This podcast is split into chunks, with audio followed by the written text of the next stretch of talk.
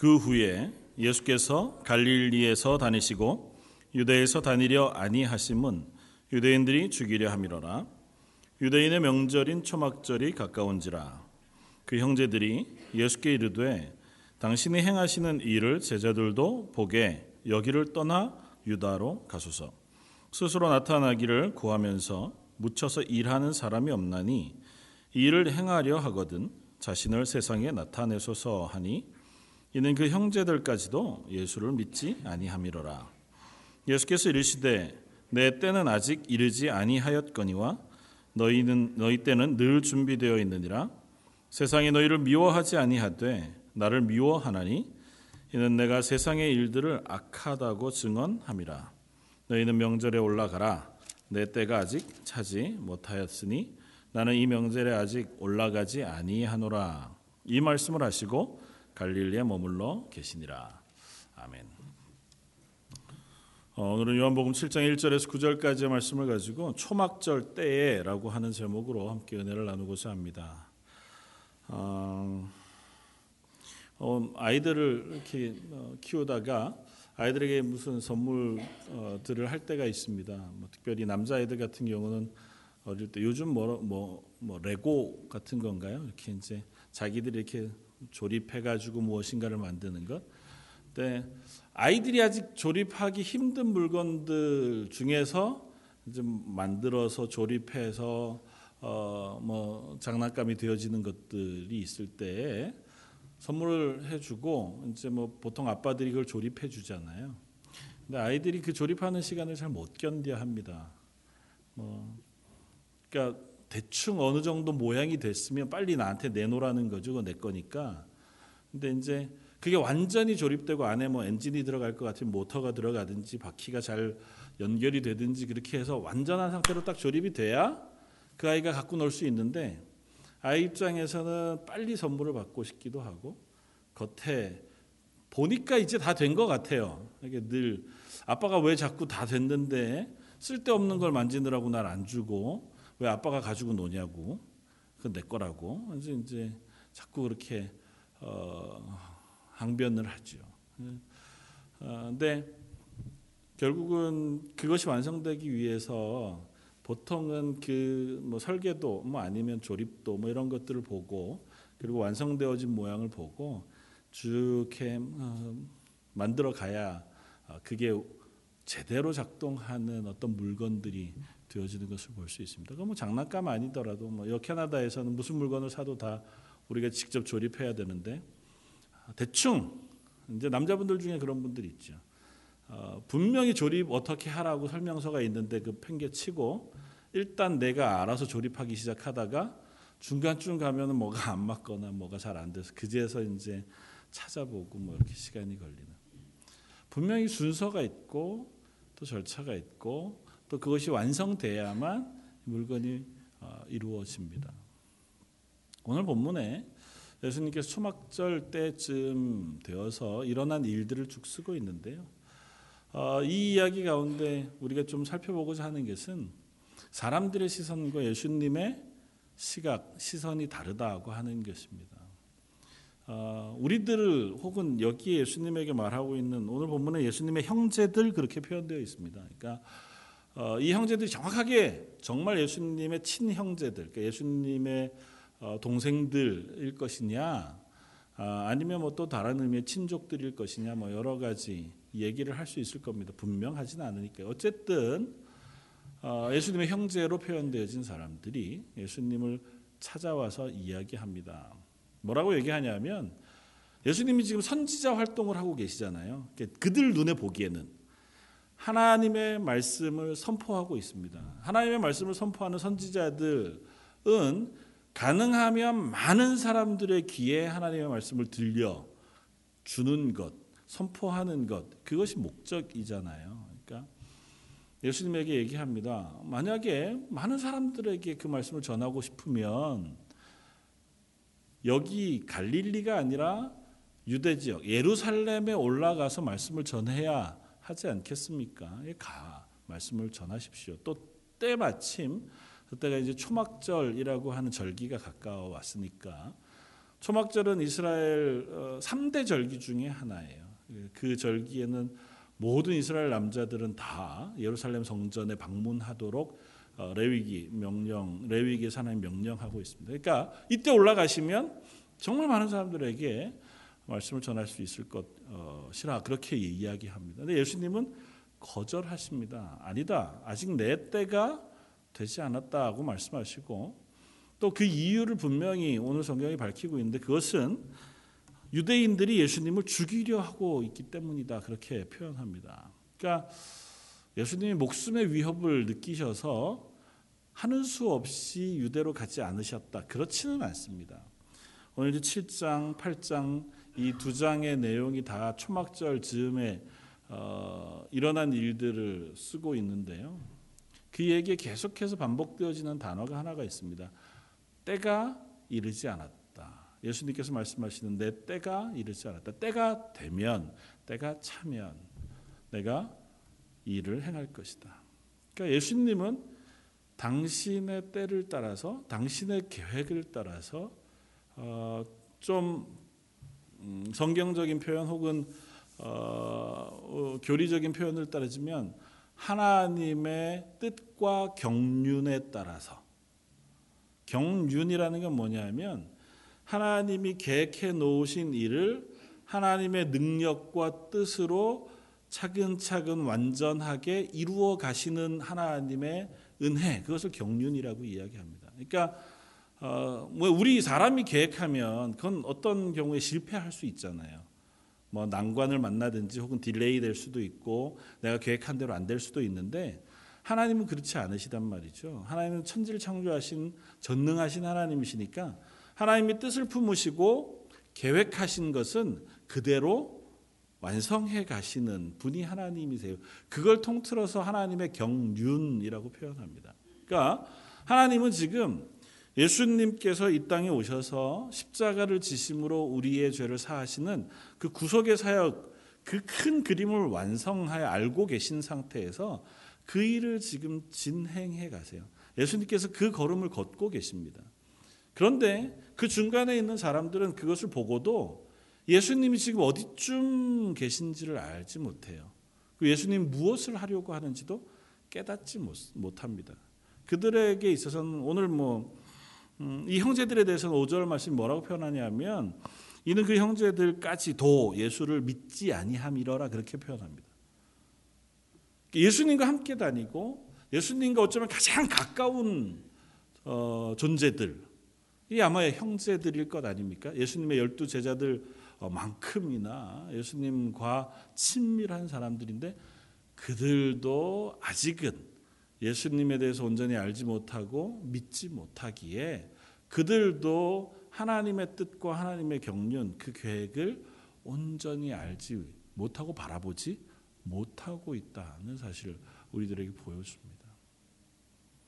저 여러분들도 하나님의 자녀들입니다. 그리고 하나님께서 구원하여 하나님의 말씀을 듣게 하시고 기도함으로 하나님의 뜻을 구하게 하시는데도 불구하고 우리도 자주 이렇게 하나님의 뜻을 온전히 분별하지 못하고 살아갈 때가 많이 있습니다.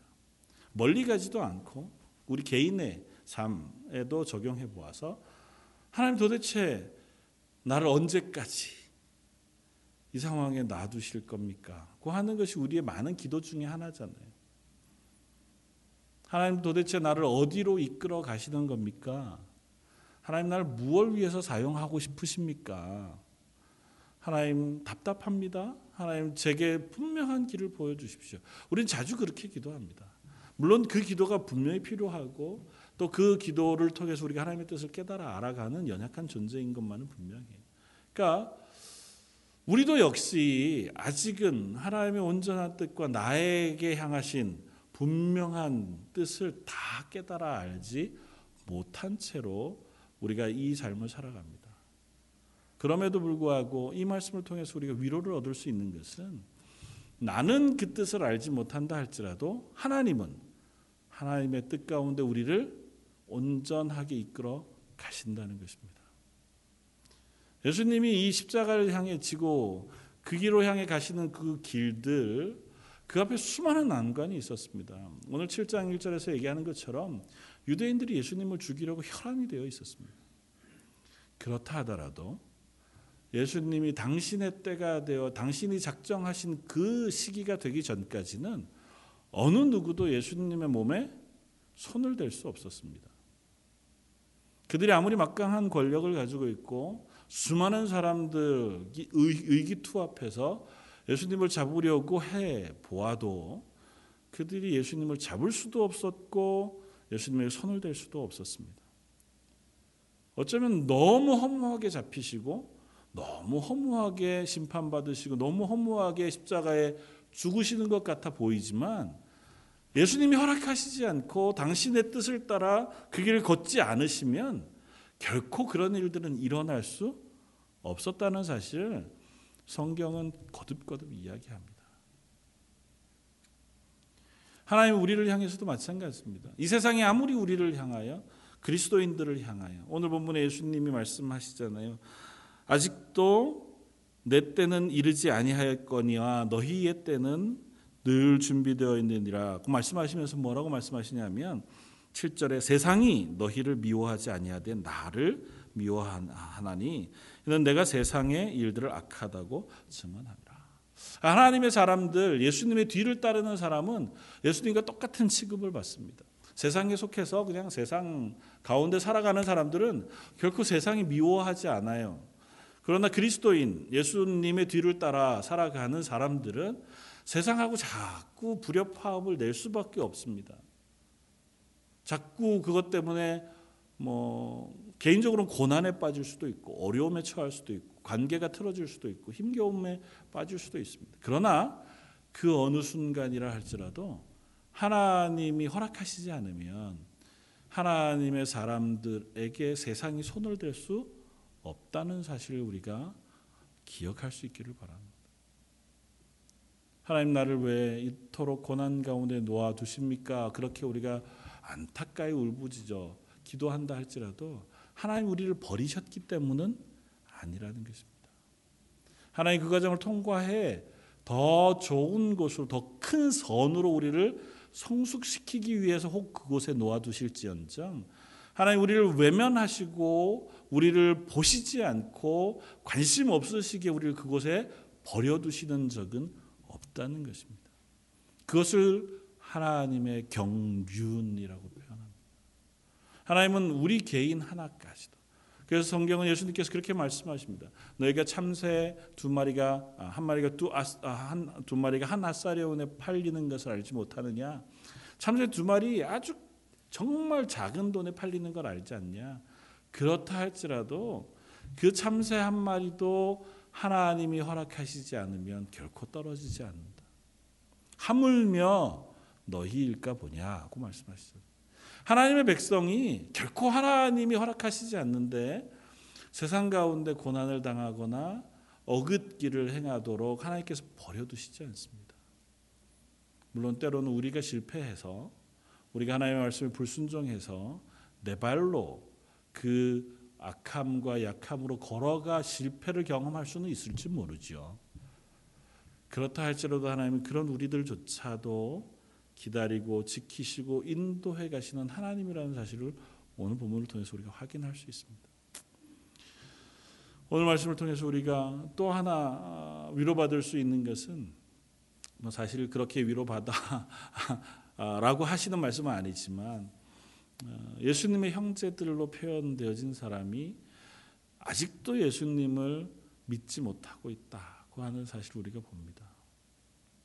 우리도 살아가면서 내 사랑하는 사람들 가운데 아주 사랑하는 가족들 가운데에도 온전히 믿음으로 함께 그 믿음의 길을 걷지 못하는 이들 때문에 가슴 아파하며 기도할 때가 많이 있습니다. 때로는 홀로 예수 믿어서 교회에 출석하면서 간절히 기도하고 정말 애써 복음을 전하려고 애써 보아도 하나님이 응답해 주시지 않는 것 같고 내가 그 분들을 그 사람들을 변화시키지 못하는 것 같아서 안타까울 때가 많이 있습니다. 물론 그래도 우린 더 열심히 기도하고 더 선을 행하고 선한 영향력을 미치기 위해서 애써야 하지만 오늘 본문을 통해서 한 가지 작은 위로를 얻을 수 있는 것은 예수님이 선하게 사시지 않았겠습니까? 죄가 없으신 예수님께서 예수님께서 가정에서든 이 사회 안에서 말씀을 선포하시는 지금 사역 가운데서든 흠 하나 없이 사시지 않았겠습니까?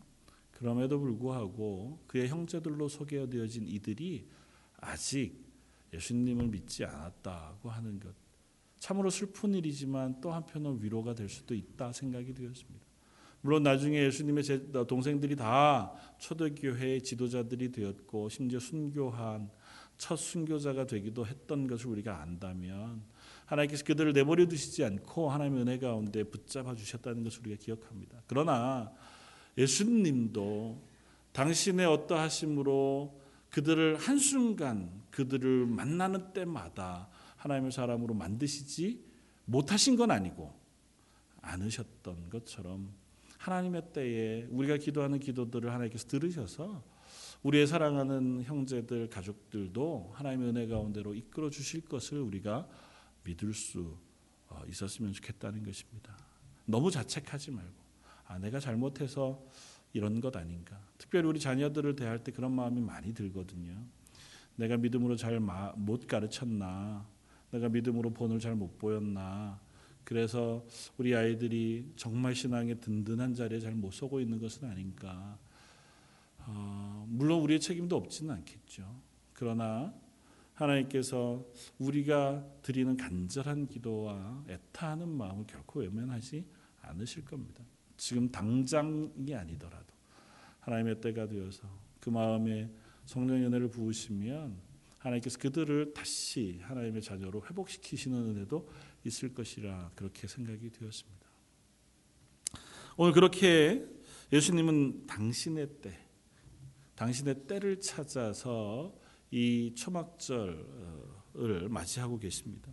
예수님은 이렇게 말씀하셨어요. 초막절이 되었으니 올라가십시오라고 하는 말에 너희들은 올라가라. 난 올라가지 않을 것이다. 그런데 뒤에 오늘 말씀을 우리가 읽어보면 예수님이 올라가세요. 오늘 본문 뒤에 바로 10절 그 형제들이 명절에 올라간 후에 자기도 올라가시되 나타내지 않고 은밀히 가시느냐. 예수님께서 안 올라가신다고 분명히 말씀하셨는데 마음을 바꾸셔서 올라가세요. 예수님 왜 안 올라가겠다 그러시고 또 올라가셨을까요? 이 사람들이 올라가라, 올라가십시오라고 해 기대했던 바가 예수님이 걸어가시고자 하는 길과 다르기 때문이었습니다. 이들이 예수님을 향하여 올라가십시오. 사람 많은 데 가십시오 라고 얘기했던 것은 이 오늘 본문 앞쪽에 보면 예수님께서 예루살렘에 올라가셨던 적이 있었어요. 6월절 때에. 그리고 6월절 그 예루살렘에서 큰 소동이 일어나서 예수님의 소문이 온 유대에 퍼지게 되어지는 일이 어, 되었습니다. 사람들이 예수님에게 막 몰려들었고 예수님의 행하시는 이야기들과 또 말씀과 행하시는 이적들을 놀랍게 보았습니다.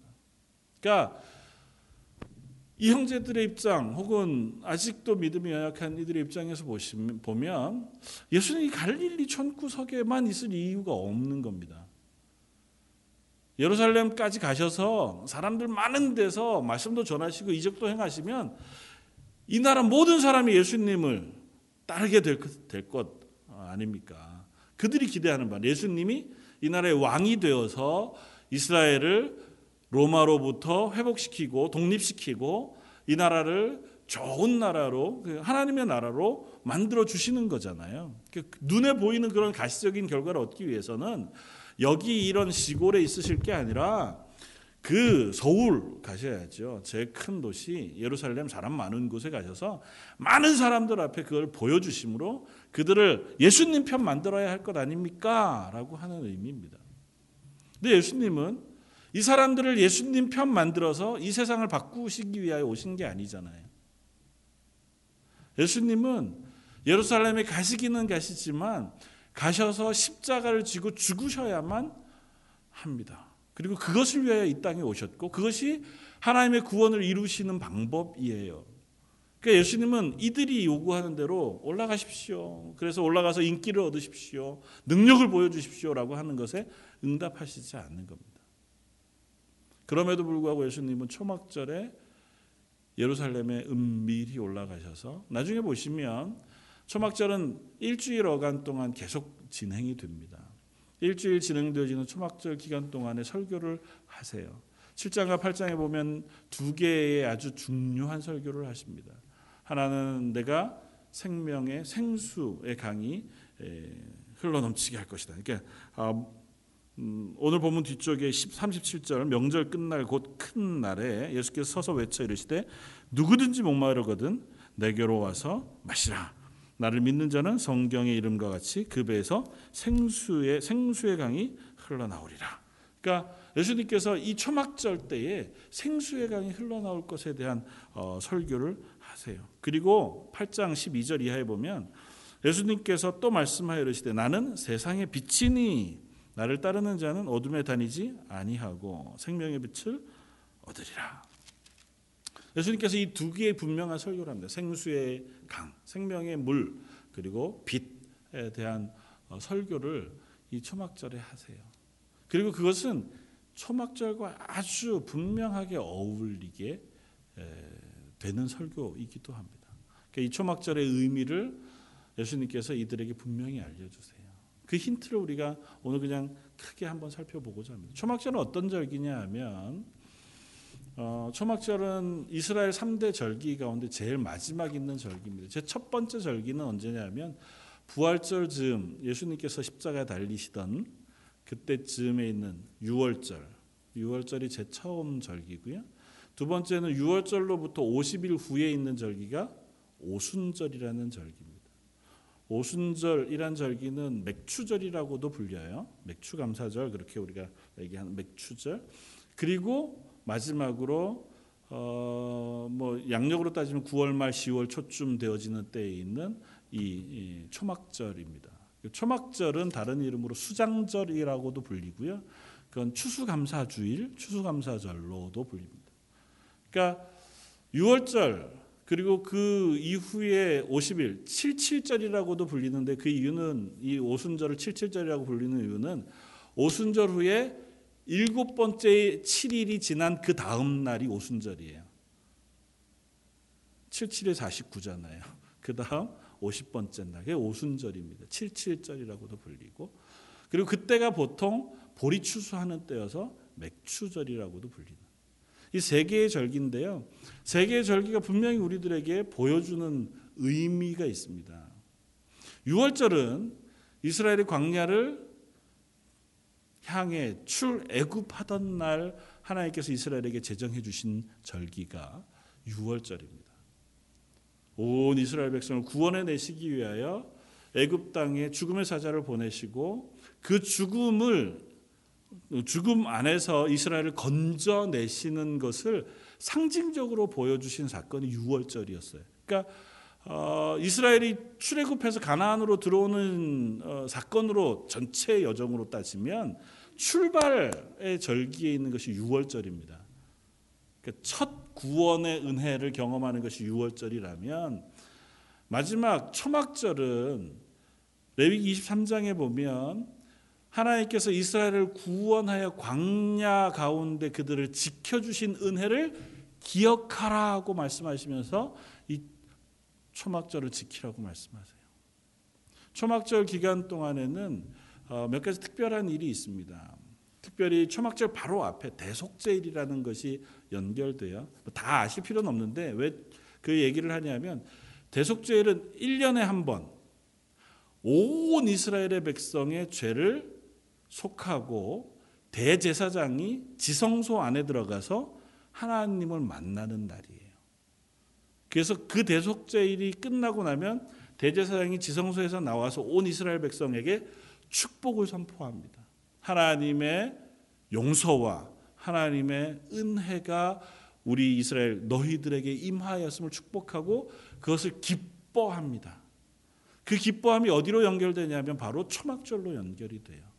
초막절은 7일 동안 초막에서 살면서 하나님이 광야 가운데 우리를 인도해 주셔서 매일같이 만나를 먹이시고 생수를 먹여 우리를 살리셨던 것을 기뻐하고 감사하는 절기가 초막절이에요. 그리고 마침 그때가 수장절이라고도 불리는 절기라고 말씀드렸죠. 다시 말하면 추수감사절. 모든 곡식들을 추수해 하나님께 감사하는 절기거든요. 그러니까 하나님 우리들을 인도해 주시고 복 주시고 은혜 베푸셔서 우리를 여기까지 이끌어 오셨습니다고 하는 고백이 초막절에 하나님께 드려집니다. 그래서 초막절은 기쁨의 절기라고 불려요. 다른 절기는 즐거워하라는 하나님의 명령이 없습니다. 그런데 레위 23장에 보면 초막절만은 유일하게 하나님이 기뻐하고 즐거워하라고 표현해 주세요.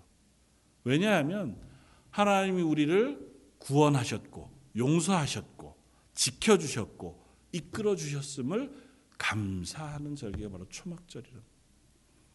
그러니까 이 초막절의 의미를 우리가 기억할 필요가 있습니다. 예수님께서 이 초막절에 올라가셔서 누구든지 목마르거든 내게로 오너라. 그러면 내가 생수의 강이 너에게 어, 이러 어, 어, 생수 생수가 너희 속에 이러 어, 어, 나게 할 것이다고 말씀하시는 그 설명과 세상의 빛이라고 하시는 설명이 초막절에 행하는 일들과 연결이 되어 있습니다. 초막절이 되면 몇 가지 일을 하는데요. 그 중에 이스라엘 사람들이 초막절기마다 하는 그 어, 행사가 있습니다. 그 중에 하나는 예루살렘 성전, 예루살렘 성에 등불을 밝히는 일. 그리고 또 하나는 어, 이 사람들이 어, 호수에 어, 연못에 가서 물을 길어와 예루살렘 성전에 재단에 부으면서 하나님 앞에 찬양하는 그 어, 어, 시간을 보냅니다. 그리고 그 찬양은 어떤 찬양을 하냐 하면 하나님이 우리를 구원하셨음에 대하여 찬양하는 노래를 해요. 이사야 12장 2절 3절. 보라 하나님은 나의 구원이시라 내가 의뢰하고 두려움이 없으리니 주 여호와는 나의 힘이시며 나의 노래시며 나의 구원이심이라 그러므로 너희가 기쁨으로 구원의 우물들에서 물을 기르리로다.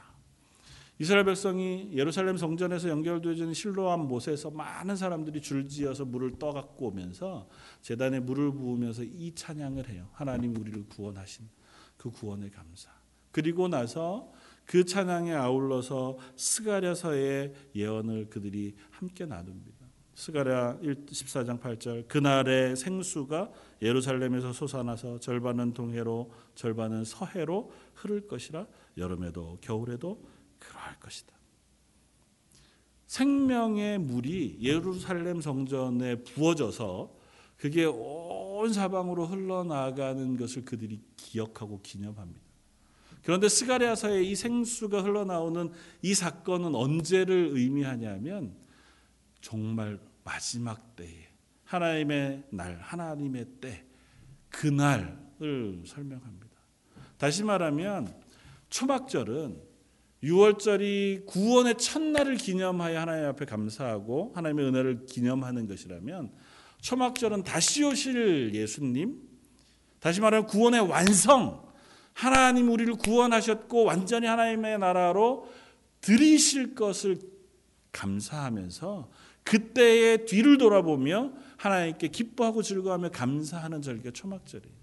6월절은 앞으로 우리를 구원하실 하나님을 바라보고 소망하며 붙잡는 것이라면 초막절은 뒤를 돌아보며 날 구원하신 하나님이 이때까지 나를 어떻게 인도해 오셨는지를 기억하며 감사하는 절기가 초막절입니다. 그리고 그 절기는 다 예수님과 연결이 돼 있어요. 예수 그리스도를 통하여 나를 구원하셨고 내게 생수를 먹이셨으며 나의 매일매일의 삶을 인도해 주셨습니다. 그렇게 고백하는 겁니다. 예수님께서 이 초막절에 올라가셔서 그 설교를 하시는 것을 통해서 우리는 동일한 것들을 고백할 수 있게 되어지기를 바랍니다. 우리가 이 초막절 예수님께서 어, 올라가셔서 당신이 행하시는 그 사역의 그 완성 그것을 앞에 두고 설교하시는 이 모습을 우리가 보면서 우리는 과연 나를 향하신 하나님의 구원 그리고 구원의 완성 혹은 하나님께서 내게 허락하신 구원의 기쁨과 감, 감격을 잘 붙잡고 감사하고 있는가를 한번 확인해 볼 수 있었으면 좋겠습니다. 예수님을 통하여 내게 허락하신 구원 그게 내 속에 있습니다.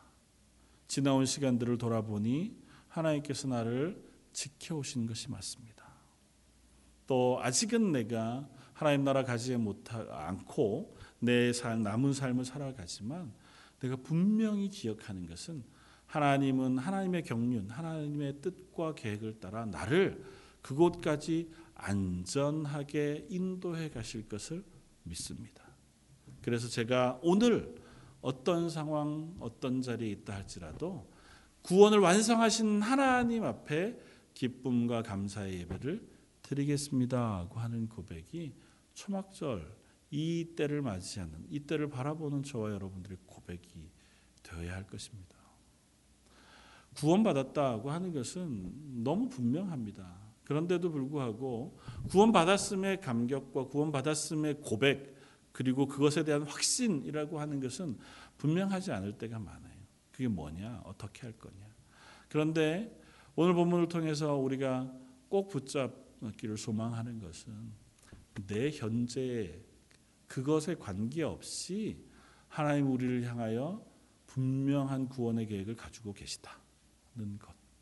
그리고 하나님 그 뜻을 따라 우리를 이끌어 가기를 기뻐하신다는 것.